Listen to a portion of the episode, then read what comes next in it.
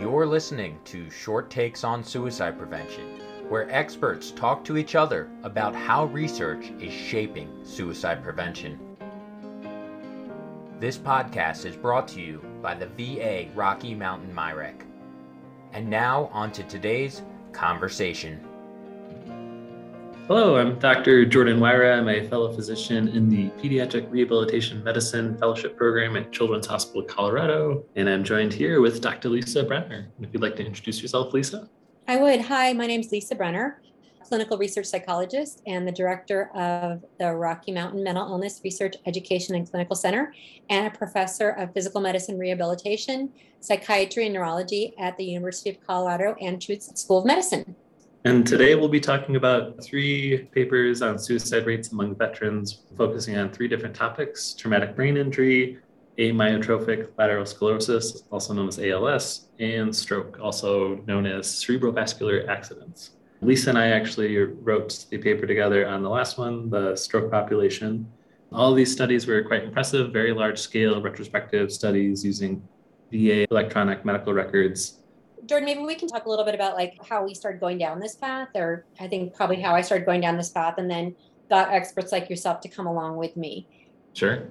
I used to be a clinical rehabilitation psychologist. I guess I'm still a rehabilitation psychologist, but I work on the inpatient rehab unit here at the VA and have an outpatient practice. And so have a kind of a long history of working with folks with different neurodegenerative conditions. And all three of these conditions traumatic brain injury, ALS, or people sometimes uh, call it Lou Gehrig's disease, and stroke were conditions that we'd frequently see individuals recovering from on the inpatient rehabilitation unit.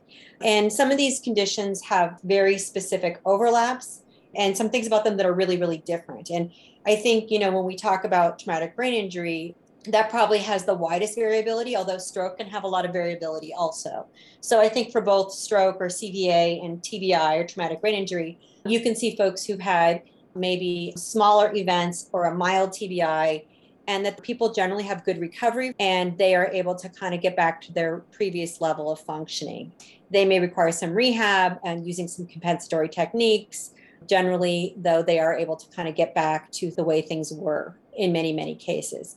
However, for more severe strokes and for more uh, severe brain injuries, and then for ALS, people can have more challenging courses. Certainly, ALS is generally a shorter course, people's lives are shortened and that makes it unique in terms of these three conditions.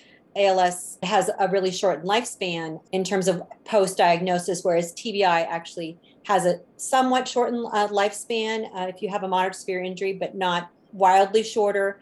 And I'm guessing the same is true for CVA, although I don't know. But I think the thing that's different about CVA is a lot of people have strokes when they're older, right? And so that's another thing that's a little bit different about these three conditions traumatic brain injury kind of has bimodal population with younger adults getting brain injuries and then older adults with falls. Stroke is also generally older adults for the most part, though you can have a stroke when you're younger. And ALS, Jordan, I would say like people in, in their 50s, 60s, 70s, Jordan, is that is that right? Mm-hmm. Correct. And Jordan, maybe also what would be helpful is you are an interesting kind of doctor. Some people on our podcast might not know what physiatrists are, why they're special or why I love to work with physiatrists so much. Maybe you can tell us a little bit about physiatry and why it's so important for folks to work on interdisciplinary teams where they have rehabilitation psychologists and physiatrists like yourself. Thank you, Lisa. Physiatry or physical medicine rehabilitation, which is kind of the full specialty name, if I remember correctly, kind of had its origins actually with the VA military when patients were coming back from the Second World War with a bunch of traumatic injuries and learning how to readapt to civilian life. And then it evolved from there. We take care of people that have had devastating injuries, be it acquired traumatic brain injury or stroke, or something like a neurodegenerative process like ALS, where we try and figure out not necessarily how to cure like a medication or something that would take away what's going on, but helping them the best they can to still be as functional and as independent as possible. And we work very closely with rehabilitation psychology and the rehab team, which includes physical therapy, occupational therapy, speech therapy, rehabilitation nursing, social work, case management. On my side of the pediatric world of rehab, we work very closely with our school teachers And then as you graduate and get into the adult land, that looking at vocational rehab and recreational rehab and helping people re-enter the workforce and also the activities that they, they loved to do and figuring out how to do that with new challenges that they might be facing with these diagnoses. Jordan, I think that brings up a really good point and part of I think the crux of why suicide might be such a problem, particularly for folks with brain injury or stroke, in terms of challenges associated with functioning or challenges getting back to what they used to do. And people really having a sense that they may have lost their sense of self, they may lose their job. Sometimes people have challenges in relationships, certainly have economic challenges. And all these stressors are things that we know are related to suicide. The other thing that I always like to remind folks of is, you know, we're talking about injuries or events or things that are happening in the brain or related to the brain or related to the central nervous system. And mood and psychiatric conditions are also related to the brain. So maybe you could tell us a little bit about kind of your thinking about rates of psychiatric conditions in all these different populations and how that might relate to suicide risk. Sure. With chronic disease in general, that kind of puts you at higher risk for mental health conditions just because you're dealing with a different ball of wax than you were before. And then you throw in, as I mentioned, with rehab medicine and rehab psychology, focusing on life changing diagnoses. It's not uncommon to see people having difficulties gripping with it, resulting in mental health issues down the road. And I think, as you mentioned, being a large interdisciplinary group, we're fortunate to have lots of different chefs in the kitchen being able to help people out in different ways. So that allows us to kind of get a 360 plus view of the patient, seeing them in various different aspects of life, as opposed to someone popping into their PCP or neurologist office once or twice a year and helping to see where they might be struggling in ways that they might not be bringing up or not even being cognizant of. Because a lot of the, the issues that might be diagnosed as mental health issues might pop up in different ways, like using depression in this example, losing interest in the activities that you're going to do which dovetails very nicely into, as I was mentioning, we're trying to help people getting back to what they like to do. So if someone's noticing so and so that had a stroke is not enjoying life as much as they used to, that would be a kind of red flag and reason to bring the whole team together, talk about ways we can better support them. Yeah, and I really appreciate that. And I think there is kind of the functional challenges that people have after brain injury. And then there does seem to be something about the injury or insult to the brain that also does increase the risk. And trying to parse out is it the brain injury itself? Is it functioning after brain injury? And those are questions that we are still struggling. So lisa i noticed in the traumatic brain injury paper that they use different classifications. There's mild moderate severe. Can you speak more to that?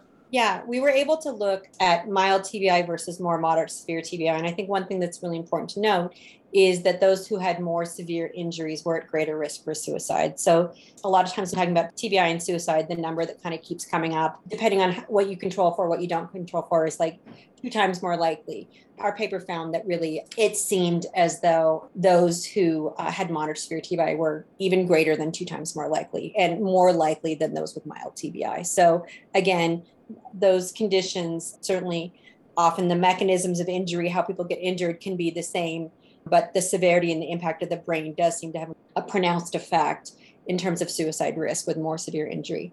I guess another thing we should also mention, Jordan, is that what we found consistently is for many of the conditions, uh, rates of psychiatric conditions were much, much higher amongst those who had the neurodegenerative conditions. And this was across the board.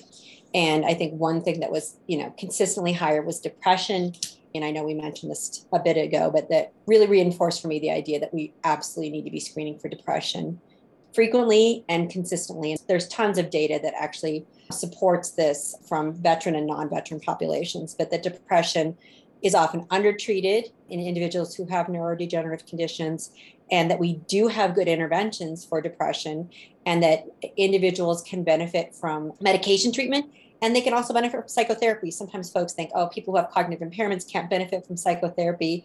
That is not the case. Individuals who have these conditions can benefit from psychotherapy and uh, should be offered psychotherapy medications to address depression and other mental health conditions. One of the things that, that I know you and I both strongly believe in is finding ways to screen for depression, for suicide risk, and to be tracking. And even if you are seeing somebody, let's say in an outpatient setting, and the whole team isn't there, but you know they're having kind of a follow-up visit with PT or a follow-up visit with physiatry, that it would be great to have depression screening, risk screening be a part of that process and being able to kind of loop other folks in. And I think that also lends itself towards this being a kind of different patient population, kind of adapting some of the common screening models since a lot of the symptoms that could pop up with that would be common, especially with brain injury, where you can have emotional dysregulation, which might be primarily because of the centers that were affected in the injury, or could be a mental health issue, or sometimes it's a combination of the two, and you really can't pull them apart. So, making sure that besides screening for it, making sure that the screening tools are adapted to that specific patient population to make sure we're not picking up noise that would normally be there for other reasons. Well, you know that measurement and accuracy of measurement is near and dear to my heart. So let's talk a little bit more about these three papers. There's so many things I appreciate about the VA, but one thing that makes studies like this possible, and it has been hard to do these kinds of studies in the United States because we just don't have integrated large medical records. And you just need lots and lots and lots of data to be able to look at these relationships, both suicide. Every suicide is a loss to many, many people, but it is a low base rate behavior. And brain injury, particularly moderate severe brain injury, pretty low base rate. Same with ALS or stroke. So you really need millions and millions of medical records to be able to do each of these different studies. And the rationale for this method certainly is to begin to understand signal. And, you know, one thing I know we talk about in the papers, Jordan, is this idea that these are epidemiologically derived risk factors, and it helps us understand a little bit about kind of increased risk associated with each of these conditions. It doesn't, like you were just highlighting, tell us what's going to happen to any specific person. So, as a clinician, thinking about epidemiologic risk versus individual risk, how do you hold both of those things? And I think it actually speaks very nicely to the like movement in the past couple of years from like obviously evidence-based medicine has its place, but then kind of applying it to the patient, which we're looking more at kind of personalized or precision medicine, whatever term most people like nowadays. This is the starting point for something like that, where we're able to say, yes, there's signal here, there's something going on. And then over time, it can be kind of applied and adapted to figure out how it specifically applies to the patient sitting in front of you but bringing awareness to the issue in the first place that's the starting point for that all to get kicked off in the first place. So maybe we could talk a little bit specifically about the stroke paper since you're the first author on the stroke paper jordan and you could give us a, just a brief summary about what y'all did what y'all found and kind of some key takeaways from it. So as you were mentioning one of the prime benefits of working with the veterans health administration is that plethora of data. So this was a fairly large study looking at about 1.6 million veterans overall, 1.4 of them without stroke, and about 241,000 with stroke, screening for patients that have had stroke, and a kind of regular VHA utilization during some specific years. And then running some models to see if there was an increased risk for suicide, and specifically also parsing out the methods, specifically looking at firearm looking at demographics, but then also looking at mental health diagnoses too to see how that factored in. And then leveraging your previous work, brain injury and suicide rates, also using that as a factor too to see how that played into it. Yeah. So, what we're really trying to do, Jordan, I think in this paper and all these papers, is we say, okay, we know all these things travel along with stroke that can also increase risk, like perhaps dementia or disability level or depression. But can we do some analyses to kind of try to parse out how much the stroke itself contributes. And I know that's kind of weird because people are not just the stroke, they're certainly like all the parts and even more, right? But we're trying to kind of understand, like we said before about the signal, is stroke itself, regardless of depression that travels with it or disability that travels with it, is stroke a signal? And so, did you find that stroke was a signal? We did, yeah. After pulling out all those additional factors, it seemed that stroke is still a risk factor for significantly elevating your risk of suicide.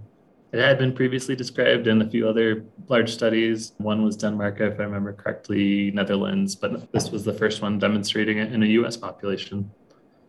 And can you tell us a little bit about the firearm finding too? Because I think in some ways, what is the same or what is it like in all three of these articles was firearm. And I think big clinical implications and may surprise some people across these studies what we found. So it did significantly increase the risk of suicide by firearm. Clinically, that's very helpful because besides saying this patient population is at risk for suicide, so they warrant additional screening, but also we're noticing that it's significantly more elevated with firearms. That lends itself towards clinicians being able to discuss lethal means safety. And in the rehab setting, we delve through return to life, return to work. And actually, truthfully, personally, I've had patients bring up, I'm going to go back hunting, I'm going to go back other activities that would require firearms. So that sometimes lends itself to the discussion, and that this would just be another thing on the, on the list of topics to discuss with them when somebody's on an inpatient rehab unit, sometimes people even go to people's houses, right? I mean, there's home visits around safety, looking at like carpeting and stairs and lethal means safety, looking at medications or firearms and having those discussions about how things are locked or disposed mm-hmm. of in terms of medications. That certainly could be part of home visits if there was a culture change. Correct. Yeah, and um, always educating the patient on firearms in the home. What's your plan as you do come home? What are your thoughts on addressing them in this ways? And letting them know one of the reasons why we're discussing it is given the findings of this paper, we worry about things like this in the future. And I think family members too, right? Oftentimes family members are involved in those home visits too. And maybe unlike other um, settings, if somebody's on an inpatient rehabilitation unit, you often have a chance to work with them and their families over time, which I know can make the conversation about hard things like driving or firearms or alcohol a little bit easier because it's not like you just met you you're together in it Correct. Yeah. I want to go back to the firearm issue because we found this in all three of the papers with stroke, with brain injury, particularly moderate severe brain injury, and with ALS. I think people know that veterans know how to use guns. They learn how to use guns in the military. They generally feel more comfortable with firearms than folks who are not in the military. And we know that veterans without these conditions have high rates of suicide using firearms. But what we found in all three of these studies was that individuals with ALS who are veterans, moderate severe brain injury, and stroke all used firearms at a greater, more significant rate than veterans on whole. And so, again, this idea that you um, are having these conversations with individuals um, in clinics, you know, having conversations in ALS and palliative care clinics, having conversations before people go home from rehab about, you know, guns how can we help providers who may not think this is in their purview get a little more comfortable with these discussions? That's definitely something, at least in physiatry, that we kind of deal with. As you pointed out, an example that comes up all the time for us is driving, since that is a like quintessential part of life, but then also carries great risk to the driver and then other ones around them, which then you can definitely say the same for firearms as well, where it can be a big part of someone's life, but then also puts themselves at risk and those they love at risk. One of the benefits of the rehab setting, kind of that timeline where we're able to meet them early on, help them kind of adjust to things, and then end up developing relationships with the patients and more often than not, their families and their loved ones, and helping them get to the difficult discussion, which truthfully, stuff like that, it's never something you just kind of drop in and say, like even for driving, you can't drive anymore, which would be earth shattering, hard to hear from someone, make them distrustful of others.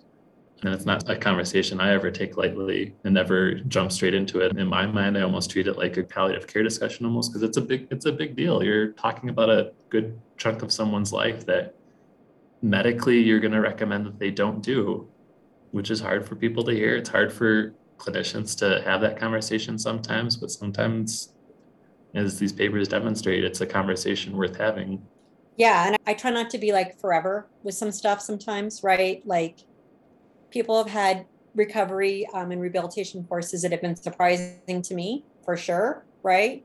And so, I, you know, sometimes it's a little more palatable for people to just be like, we're going to take it a chunk of time in a row. But right now, we really want you to be safe and like how can we create the safest environment? We're checking everything. We're checking carpeting. We're checking stairs. We're checking driving. Let's let's talk about guns and let's talk about medications in the house too lisa i appreciate your comment about making sure when you chat with the patient about lethal means safety it's not a forever thing because actually one of the articles i reviewed in preparation for our paper was talking about how long the risk of suicide is elevated for, which we didn't touch on in our work. So maybe there is a period of time where it is heightened and then maybe it returns back to its baseline rate after that. So then again, that would give patients and families kind of light at the end of the tunnel, knowing in this acute phase or this immediate time after the injury, be it stroke, brain injury, or ALS, this is when we're going to be acutely aware and monitoring you for this. But as life gets back to the base rate or baseline, then we don't have to focus on it as much. Yeah, Jordan, and I think that's a great point too. And it's been interesting. We've gotten a lot of feedback from providers and actually patients about the ALS paper. And one thing that has been kind of noted before, and we weren't necessarily able to look at, but the providers have been talking to us about, is that the period for those with ALS that's the hardest is like kind of waiting for the diagnosis and getting the diagnosis. And then when you get the diagnosis, the VA has lots of care teams that can kind of come in, but there's sometimes a break between like when people get the diagnosis and when the care team comes in. And that period when people are feeling kind of out there alone or don't know all the resources that are available to them can be super scary and they feel pretty hopeless. And so how do we kind of think about workflows? How do we think about giving, you know, hard news and making sure that we do a better job of having people in place so that when people do get rough news, whether it's ALS or other rough news, let's say cancer rough news or any other rough news, that they have the supports in place. And I, I just think that's a really important thing. All these conditions can be super challenging, but it's all made easier if you're not in it by yourself. And that's one thing that we're trying to make sure is that patients know that we're in it with them and that families know that we're in it with them because it's just really hard. No one wants to deal with this by themselves. Wholeheartedly agree. And you kind of touched on it, but to dive a little deeper, can you tell me a little bit more about how ALS is different from other groups? Yeah, well, certainly the one thing that seems to be different is that that period of time, that feared period of time between finding out and the diagnosis. You know, I think ALS is a little bit different on whole because people their life course can be shortened with ALS, where we wouldn't think about that as much with these other conditions.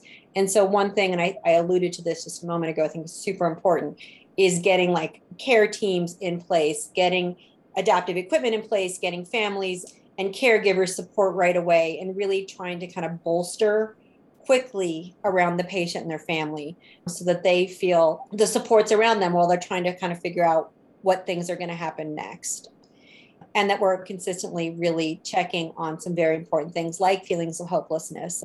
There's been research with ALS, there's been research with brain injury that hopelessness is really not good for suicide risk and that people can fall into those kind of hopeless places pretty darn quick. And so, are we checking to make sure that we're really helping folks see that there is hope and that there is support? Jordan, these studies are good. We've talked a little bit about the limitations in terms of applying them to specific people. There's also some limitations using medical record data to do this kind of research. Maybe you could talk a little bit about challenges with charting and also challenges in taking what's in the medical record. And I know you're working a little bit on kind of trying to find ways to help both providers and researchers kind of have a more streamlined process. Research like this or more, I think, effectively or appropriately termed secondary use, where a lot of this was generated for clinical use or for billing use. A lot of that is kind of trying to fit a square peg in a round hole where we find approximations for what we're looking for, kind of agree upon a group, and then run through the data and, and see what we find. For a lot of these diagnosis groups that we looked at, there's not just brain injury, there's one of the codes is like uh, traumatic brain injury with loss of consciousness less than 30 minutes or otherwise unspecified. And whether or not that's attached to a chart seems to be kind of who's using the chart, if it's the clinician knows that code, if the biller that's going to be putting that code on there to generate the hospital bill. There is quite a few papers out there that kind of talk about the validity. So if you're looking at a specific patient population, which codes actually seem to be reliable enough to be using I know certain organizations they even release like sets of codes that say if you're doing research in this area, this would be useful.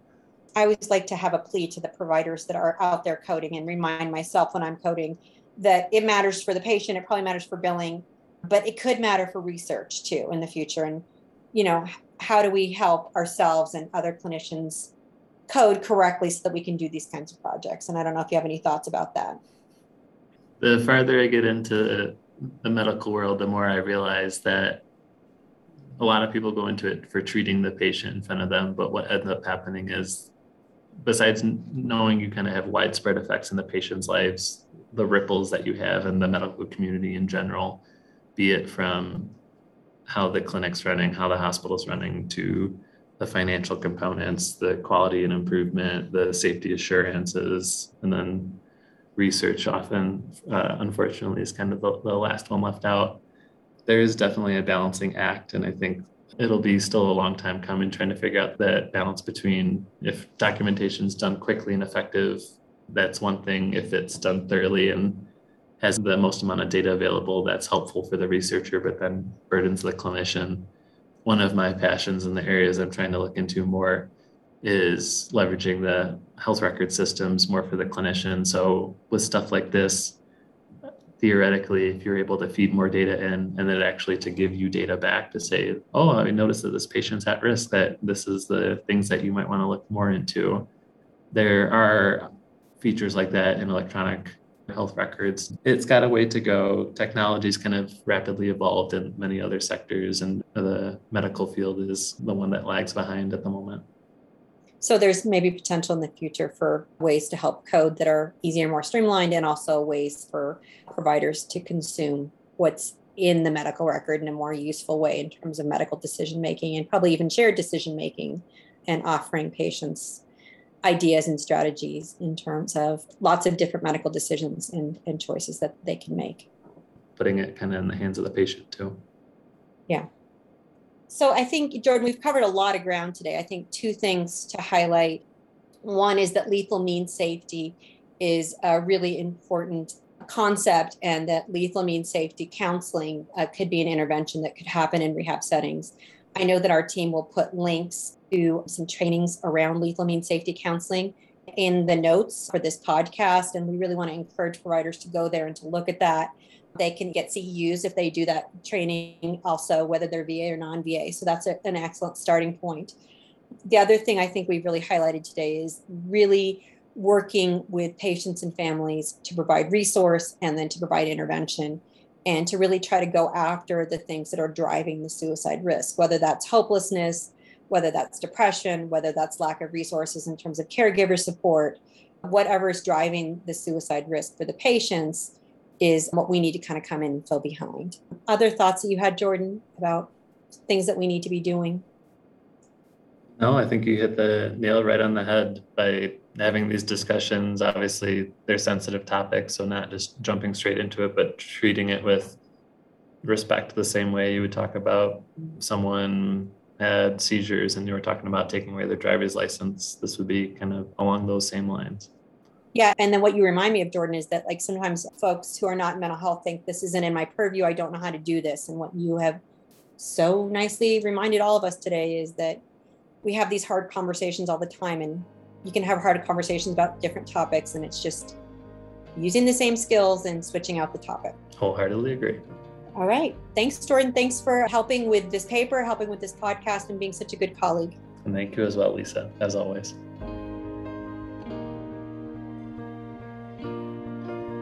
That's it for this episode.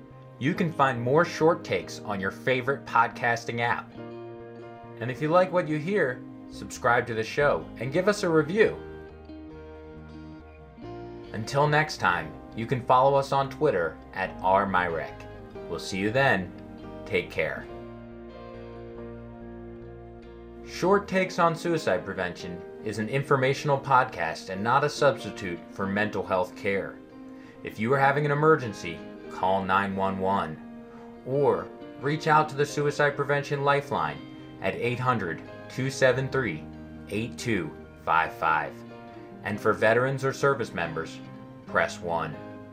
This podcast does not necessarily represent the views of the Department of Veterans Affairs or the United States government.